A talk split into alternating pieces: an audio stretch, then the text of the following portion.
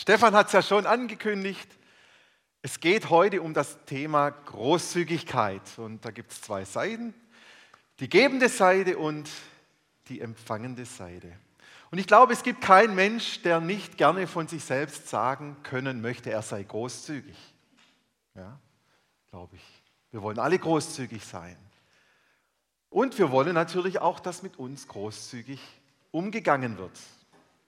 Dass man barmherzig ist, wenn man Fehler begeht, rücksichtsvoll, ähm, dass man vielleicht auch hier und da mal beschenkt wird.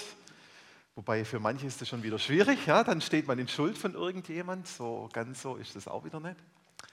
Oder dass man selber die Fähigkeit hat, andere zu beschenken. Also irgendwo begegnet uns das Thema Großzügigkeit doch immer wieder. Und wir werden uns heute hauptsächlich mit zwei Versen aus der Bibel beschäftigen, die ich euch jetzt gleich mal vorstellen möchte. Ich finde, die fassen sehr gut zusammen, was so das ganze Spannungsfeld von Großzügigkeit ausmacht. Wir lesen in Sprüche Kapitel 11, manche sind freigebig und werden dabei immer reicher, andere sind geizig und werden arm dabei. Wer anderen Gutes tut, dem geht es selber gut. Wer anderen hilft, dem wird geholfen. Ich finde, diese zwei Verse bringen das ganze Thema Großzügigkeit wunderbar auf den Punkt. Und die sind so einfach zu verstehen, dass man die noch nicht mal auslegen muss. Da gibt es keine Zwischentöne zwischen den Zeilen. Ja, ist es jetzt vielleicht doch nur in der Situation gedacht oder hier gedacht? Nee, das ist selbsterklärend. Manche sind freigebig und werden dabei immer reicher, andere sind geizig und werden arm dabei. Wer anderen Gutes tut, dem geht es selber gut. Wer anderen hilft, dem wird geholfen. Heute geht es darum, wie Großzügigkeit ganz konkret in deinem Leben aussehen kann. Wie wir natürlich in erster Linie selbst großzügig sind. Wie werden wir großzügige Menschen, damit wir erleben, was hier in Sprüche steht.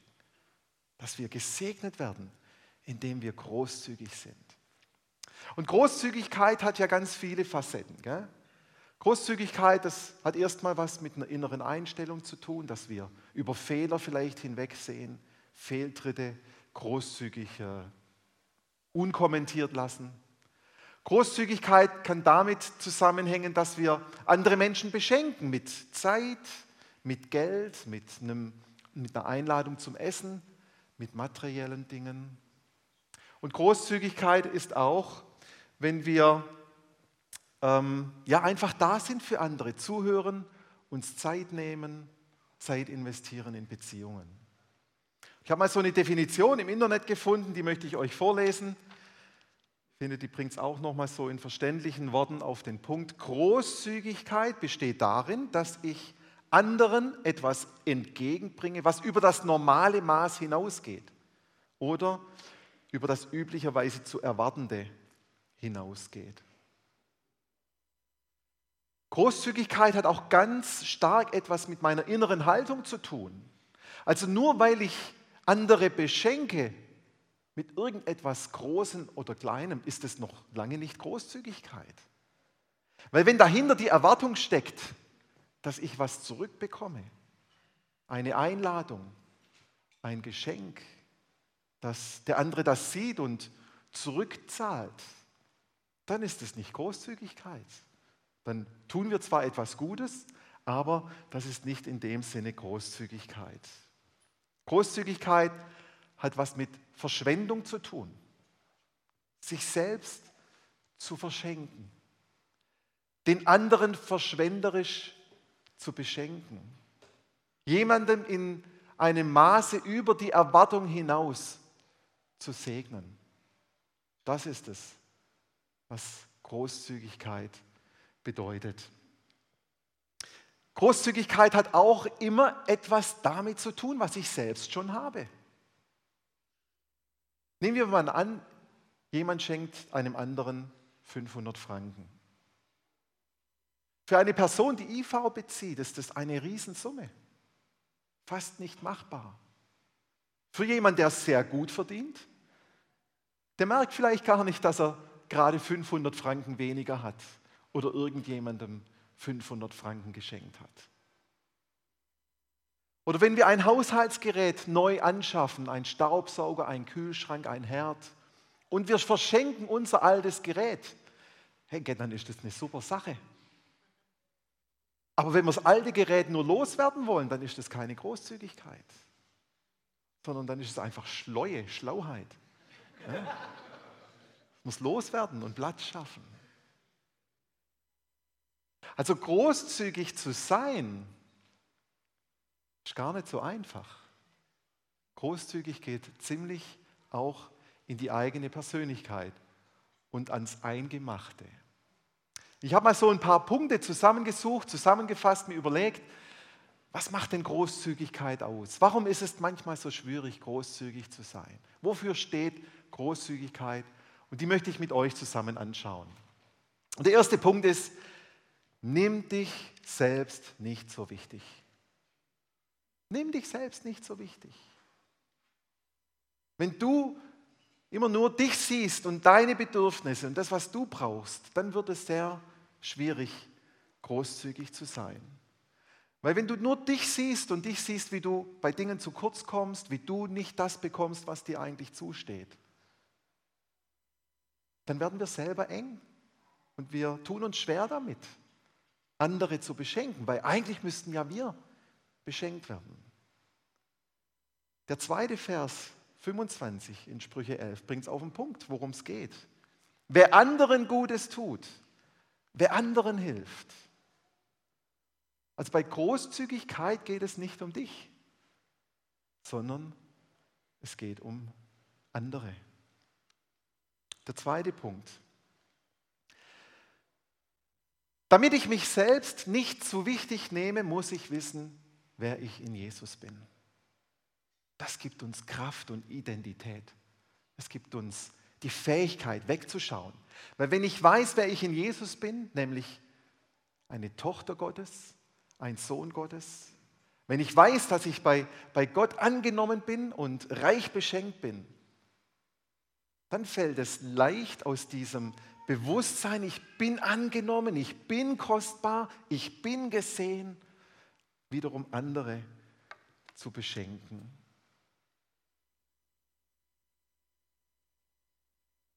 Wenn ich das nicht weiß, dann bin ich immer ein Opfer. Dann komme ich immer zu kurz. Dann habe ich immer das Empfinden, aber jetzt bin doch ich dran. Aber zu wissen, dass man vom himmlischen Vater geliebt ist, angenommen ist, dass man weiß, dass man selbstreich beschenkt ist, fördert die Fähigkeit, selbst großzügig zu sein. Und gleichzeitig ist das ein total komplizierter Punkt. Weil Großzügigkeit, und das sind wir beim dritten Punkt, Großzügigkeit ist unlogisch.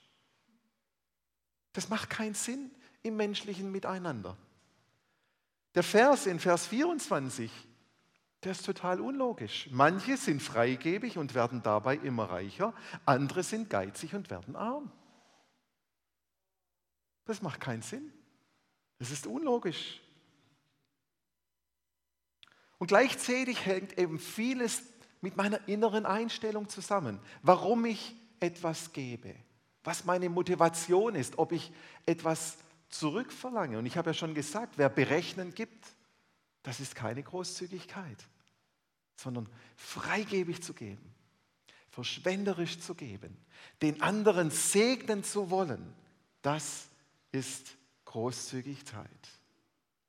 Und das hat gar noch nicht mal was mit irgendwie mit einem, mit einem Wert an sich zu tun. Es kann, können auch kleine Sachen sein, dass ich jemandem auf eine Tasse Tee einlade und mir Zeit nehme für ein Gespräch. Auch das ist Großzügigkeit.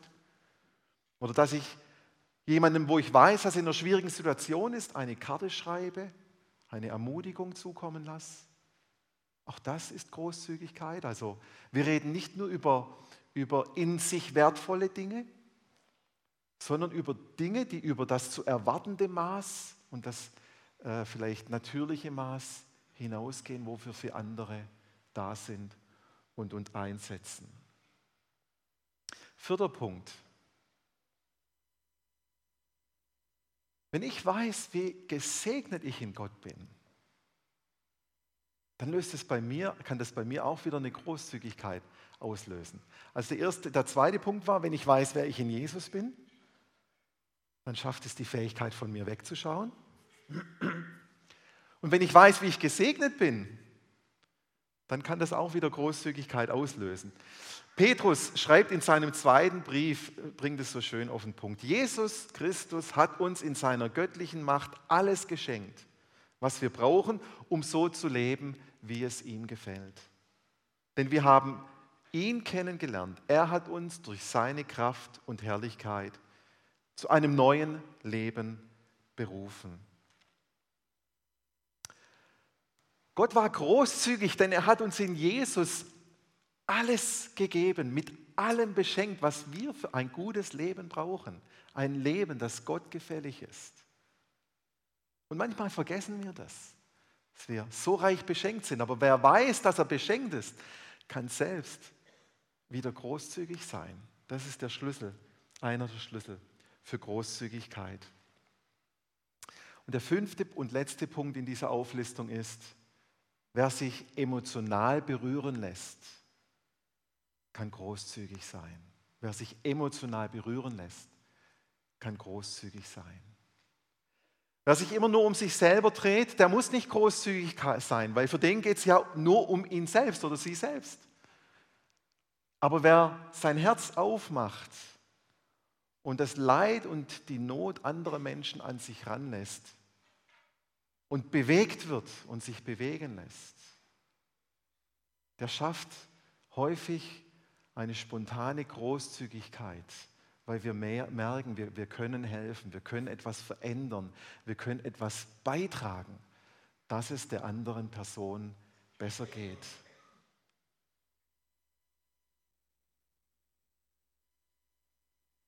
Ein ganz praktisches Beispiel ist die Situation mit unseren ukrainischen Gästen im Moment. Viele haben sich bewegen lassen und eigentlich könnten wir sagen, der Krieg, der ist 2000 Kilometer weg von uns. Die wenigsten uns haben irgendwelche persönlichen Verbindungen. Und doch haben uns die Bilder und die Situation haben uns so bewegt, dass wir unseren Geldbeutel aufgemacht oder Portemonnaie aufgemacht haben dass wir unsere Wohnungen und Häuser geöffnet haben und dass wir unsere Hilfsbereitschaft zur Verfügung gestellt haben, um dort zu helfen, wo im Moment Not am Mann ist. Und der Auslöser dafür war diese emotionale Betroffenheit, dass wir gesagt haben, da ist etwas, das könnte vielleicht mir passieren oder das ist doch näher dran als andere Konflikte. Und wie würde es mir gehen, wenn ich in der Situation wäre? Ich möchte hier helfen. Ich möchte mich einsetzen. Also wenn wir emotional berührt sind, dann schafft das eine Großzügigkeit.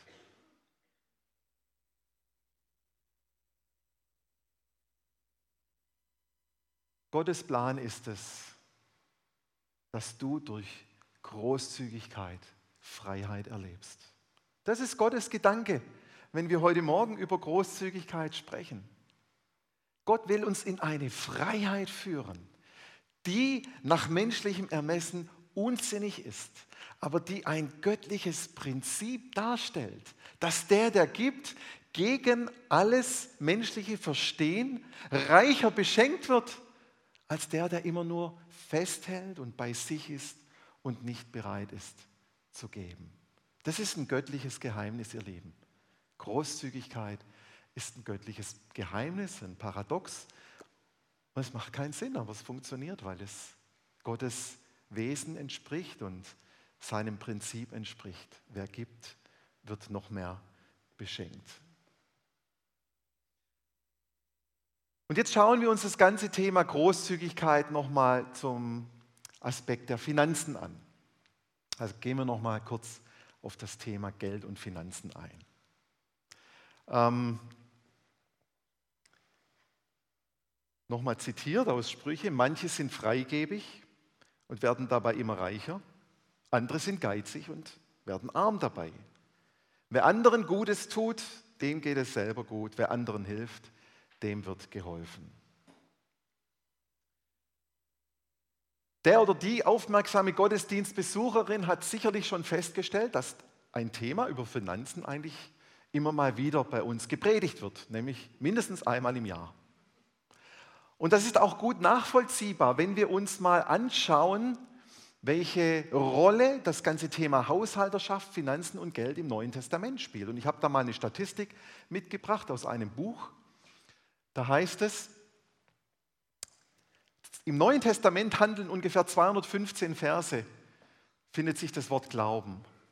218 Verse, da kommt das Wort Rettung vor und in 2084 Versen geht es um Haushalterschaft, um die Verantwortung des Menschen im Umgang mit Geld oder Finanzen.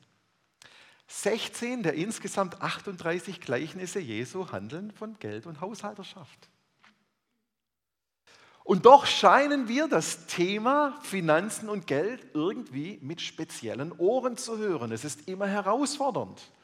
Und ich habe eine Theorie, die habe ich nicht äh, ähm, untersucht, ob die stimmt, aber ich habe eine Theorie, warum das so ist. Die sage ich euch jetzt. Ich glaube, dass wir uns damit schwer tun, weil wir alle Geld haben. Wir alle Geld haben. Und das macht es schwierig, dieses Prinzip Gottes zu leben und anzuwenden. Kein anderes Predigtthema hat mir in den letzten Jahren Feedbacks beschert wie das Predigen über Geld und Finanzen. Zwei will ich euch erzählen. Vor drei Jahren. Vor drei Jahren, direkt nach der Predigt, kam eine Person auf mich zu und hat gesagt, nach der Predigt kann sie nicht länger in der Gemeinde Mitglied sein oder zur Gemeinde kommen. Die Erwartung, die die Gemeinde finanziell an sie hat, die kann sie nicht erfüllen. Sie kommt nicht mehr. Die Person hat es wahrgemacht, sie kommt seitdem nicht mehr. Ich habe mir nochmal die Predigt angehört. Ich weiß nicht, was sie gehört hat, aber so war es. Und die letzte Finanzpredigt, die war an Erntedank letztes Jahr. Darauf habe ich eine Postkarte gekriegt und ich zitiere mal aus der Postkarte. Lieber Gernot, hier einmal ein Dankeschön für eure Predigten. Nicht gerade die von vergangenem Sonntag, die hatte mir wirklich Mühe gemacht. Und dann beschreibt die Person nochmal, was ihr genau Mühe gemacht hat. Und ich, ich, ich, ich höre mir nochmal die Predigten an und denke, ich kann es nicht nachvollziehen, was die Mühe auslöst. In beiden Predigten rede ich darüber, was ein geistlicher, ein gesunder Umgang mit Geld, mit Finanzen ist. Und ja, darüber, dass wir Geld geben dürfen, dass wir gesegnet sind, wenn wir Geld geben und dass das auch zum Christsein dazugehört, dass wir uns gegenseitig helfen, dass wir Projekte und Dinge auch unterstützen. Und ich sage immer, es ist freiwillig. Es ist freiwillig, was wir tun. Und doch hören wir mit anderen Ohren, wenn dieses Thema ähm, ausgesprochen wird. Manche sind freigebig und werden dabei immer reicher, andere sind geizig und werden arm dabei. Wer anderen Gutes tut, dem geht es selber gut. Wer anderen hilft, dem wird geholfen.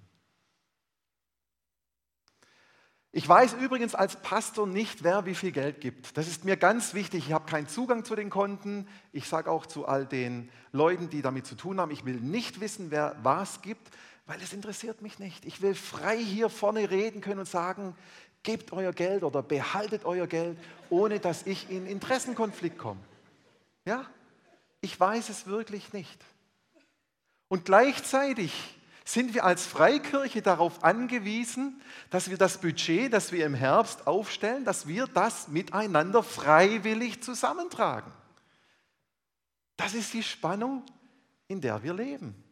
Es ist freiwillig und doch funktioniert es nur, wenn wir das sehen und uns auch da ähm, beteiligen. Aber mir zeigt die Reaktion auf die Predigten, dass dieses Thema Geld und Finanzen wirklich was mit uns macht. Ja? Äh, ich kann über Glaube predigen, ich kann über Vergebung predigen, ich kann ein seelsorgerliches Thema ansprechen oder jetzt äh, an Ostern über die Auferstehungskraft Jesu sprechen. Und da ist noch nie jemand auf mich danach zugekommen und hat gesagt, Mensch, Gerner, du hast gepredigt, du musst vergeben, du musst in Seelsorge du musst glauben. Habe ich noch nie als Feedback gekriegt. Und irgendwie bei Finanzen hören wir, etwas, was ich gar nicht sage. Lass mich es nochmal ganz generell zu den Predigten, die ich halte, sagen, was meine Motivation ist, warum ich hier predige. Ich möchte, dass du weißt, wie du gesegnet werden kannst. Ich will, dass du geistlich wachsen kannst und deswegen versuche ich die Themen so aufzuarbeiten, dass sie praktisch sind, dass sie persönlich sind, dass sie mit deinem Alltag zu tun haben, dass du darauf reagieren kannst. Das ist mein Anspruch, dass du Jesus ähnlicher wirst, wenn du die Dinge umsetzt, über die wir reden. Dass du Heilung erleben kannst, dass du frei wirst von komischen Lebensmustern. Das ist mein Wunsch, warum ich predige, dass du gesegnet bist. Nicht, weil ich will, dass du irgendwas musst, weil ich denke, dass das richtig ist. Das ist ein Angebot. Und du kannst dieses Angebot annehmen oder ablehnen. Beim Thema Finanzen löst es irgendetwas aus. Der manipuliert jetzt. Ich habe schon gedacht, eigentlich hätte man die Kollekte nach der Predigt machen müssen. da heißt es gleich, der manipuliert. Auch die Kollekte wäre freiwillig. Wir fühlen uns bevormundet. Wir finden es übergriffig, dass da vorne einer uns sagt, wie wir mit Geld umgehen sollen. Es ist was zutiefst Individuelles Persönliches. Und jetzt kommt da einer und sagt, wir sollen geben.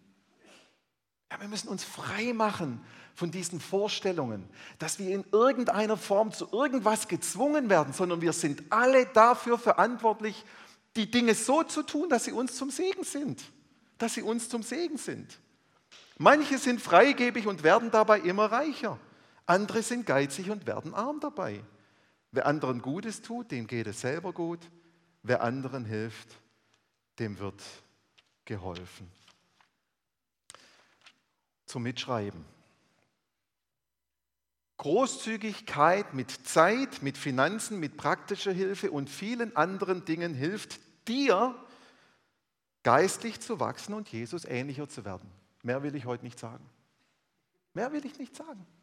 Entscheide du, was du tust. Ich kontrolliere dich nicht. Zum Abschluss möchte ich aus einer Studie der Uni Zürich aus dem Jahr 2017 zitieren. Das muss ich ein bisschen vorlesen. Darin heißt es, wer anderen Gutes tut, ist selbst glücklicher. Wow, selbst die Uni kommt drauf, dass die Bibel recht hat. Zu diesem Schluss kamen Verhaltensökonomen der Uni Zürich. Dabei hilft es bereits, ich sage es, wie es hier steht, Wäre jetzt anders schöner, aber so ist es.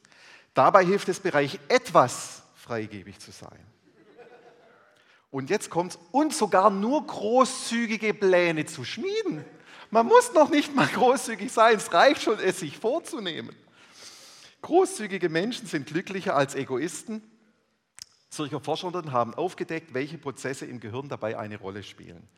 Warum sind wir anderen gegenüber großzügig, wenn es doch meist auf unsere eigenen Kosten geht? Eine mögliche Erklärung steckt in der Verschaltung des Gehirns. Als warm, warm, glow, warm glow, warmes Leuchten, bezeichnen Verhaltensökonomen das wohlige Gefühl, nachdem man einer anderen Person gegenüber großzügig war.